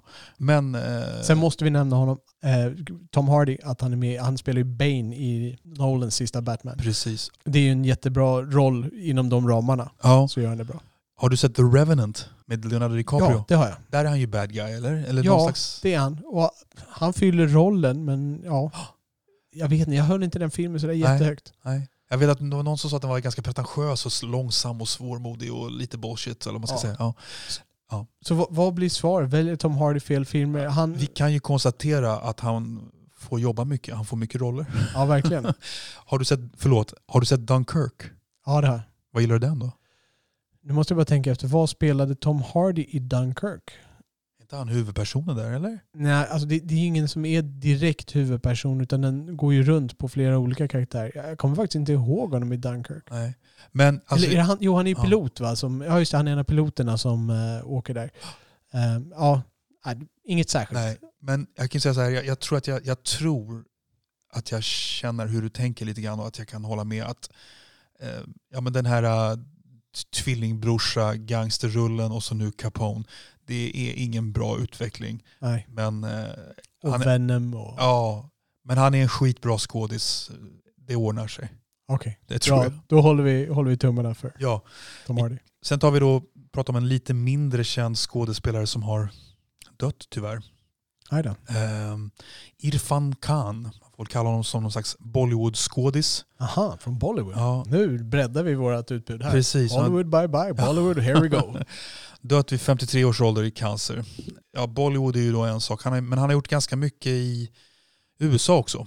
Vad har han gjort för filmer där? Jo, men han spelar, eh, har du sett filmen Life of Pi? Nej, jag har inte det. Är det den när det är en pojke i en segelbåt Ja. med en tiger? Precis.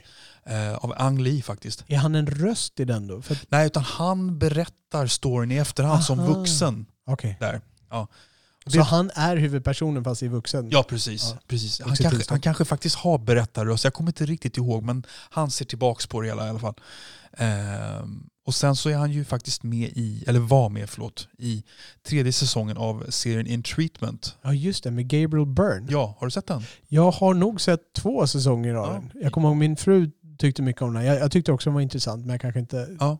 letade upp den själv. Ja, men han är en karaktär i tredje sista säsongen där. Ja. Okej. Så. Ja, då tackar vi Irfan Khan för hans insats. Hade vi några fler nyheter? Nej. Nej. Då var vi klara där. Eh, Då börjar vi avrunda med om vi, eh, om vi hittar tid att se på film till nästa gång. Vad skulle du se då? Ja du, eh, litet märkligt val det här kommer låta som. Tänkte faktiskt på en film med Matt Damon från 2011 som heter The Adjustment Bureau. Oj, det var ett o-Olivereskt Ja, val. du har sett den? Jag har sett den. Ja. Ja, men det roliga är att det är alltså någon slags, eh, kortfattat, någon slags sci-fi romance-film. Kan man säga det? Det är science fiction, eh, drama, romans, någonting, eller? Ja, om man använder science fiction i termen att allting inte är realistiskt, ja. Det bygger på någon slags Philip K. Dick som vill är någon slags sci-fi. Ja, jag vet inte. Ja, ja, det här är verkligen ditt område mer än mitt.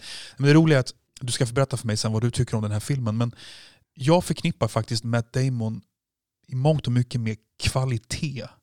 Han är med i otroligt mycket bra filmer. Han är ingen så här superkarismatisk filmskådespelare. Jag tycker han är en bra skådespelare men jag har aldrig sett honom som någon riktig filmstjärna. Han är en stabil teamplayer. Fan är med nästan alltid med i bra filmer tycker jag. Har han då den här förmågan som vi fruktar att de har, det kanske inte har, att han har förmågan att välja bra manus? Exakt så. Exakt så.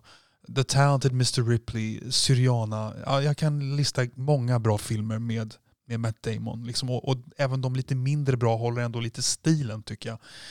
Eh, men det roliga är att när jag gick förbi och såg den här posten på, jag tror att det var på Grand på Sveavägen, så är det precis en sån poster som signalerar att det är en riktig skitfilm. Du vet, du har två personer som springer i rörelse. Helt, det, det ja. är så jädra B så det Ja, stinker. visst. Ja, och jag kommer tänka på en helt annan film som jag minns att jag hade. Jag jobbade på videobutik och du hälsade på mig för 20 år sedan. Och då fanns det en B-film med Martin Lawrence som hette Blue Streak. Ja, Där. Martin Lawrence, man ser hur han så här springer med öppen käft och en pistol i munnen och så här blicken fäst 400 meter framåt. Det är så här, I rörelse.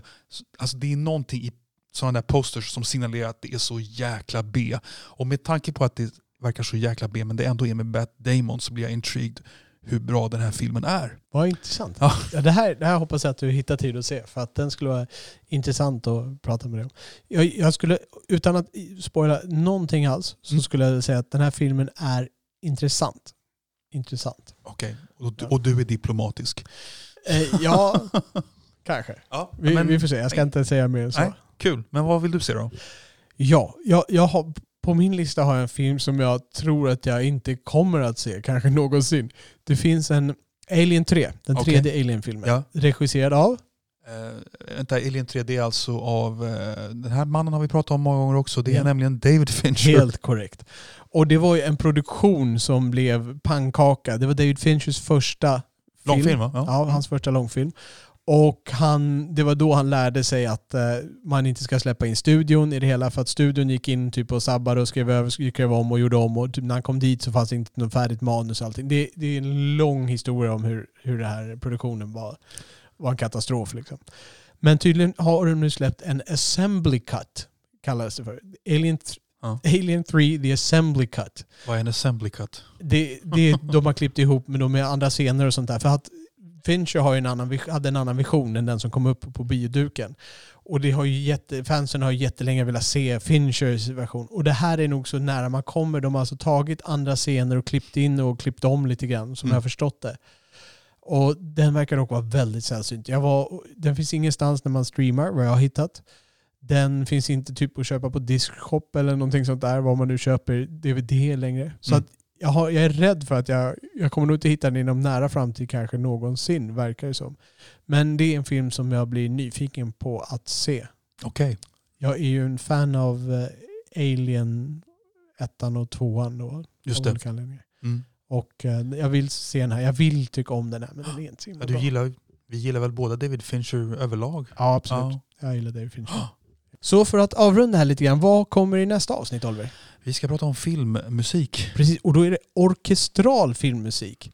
Så det är alltså det som man i USA brukar kalla the score.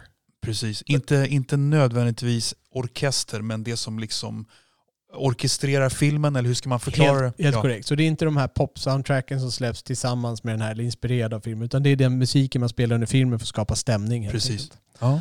Så att det ska vi diskutera. Vi ska plocka fram våra tre favoriter där och varsitt bottennapp. Som Och- alltid. Ja, och jag är jättenyfiken på vad, vad du kommer att ha där. Ja, jag, men detsamma. jag har ju detsamma. en misstanke, men sen, sen vet jag inte. Ja, jag, jag har tre misstankar på dig. det är lite enklare. All right. ja, men det ska bli jättekul. Ja. Ja. Ni kan eh, gärna följa oss på Twitter, att filmpapporna. Och eh, gå jättegärna in på vår hemsida, filmpapporna.se, där ni kan lämna kommentarer på de olika avsnitten. Ni kan gärna rätta oss om det är någonting vi missar och vi behöver ta med i korrekturavdelningen. Ni kan berätta vad ni tyckte eller inte tyckte om i filmer vi talar om, eller om någonting som ni tycker vi borde lägga till. Skicka också jättegärna feedback och frågor i kontaktformuläret så att vi har lite frågor precis som vi hade idag från Robert P. Och ni kan skicka feedback om vad ni vill ha mer av och vad ni tycker att vi kan stuva om. Ni kan skicka filmfrågor för oss att ta upp eller förslag på teman. Vi tyckte det var jättekul med Martin som skickade våra svenska favoriter där. Eh, sen podden kan ni prenumerera på i de flesta appar som ni har. Givetvis Spotify som är den vanligaste, men även ni som har appar av lite enklare slag kan gå in och eh, hitta oss på det mesta. Om ni går in på hemsidan så finns en prenumerera-knapp där, där man hittar flertalet appar. Är det någon app ni saknar så kan ni också kontakta oss i kontaktformuläret där.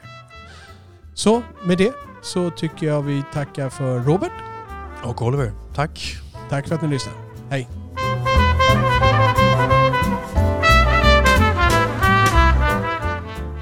Du har lyssnat på Filmpapporna avsnitt nummer 7. Fighters, drömmare och vinterpoliser. Inspelat den 3 maj 2020. Dina värdar det var Oliver Grassman och Robert Lindblad. Filmpapporna är möjliggjorda av Ekonomihjälpen Redovisningsbyrå. Du finner den på ekonomihjälpen.se. Du kan också följa Filmpapporna på Twitter, at filmpapporna, samt prenumerera på podden i de flesta appar. Länkar hittar du på filmpapporna.se. Du får också jättegärna lämna frågor eller feedback i kontaktformuläret. Med det så tackar Filmpapporna för den här gången och önskar er mörka salonger och salta popcorn.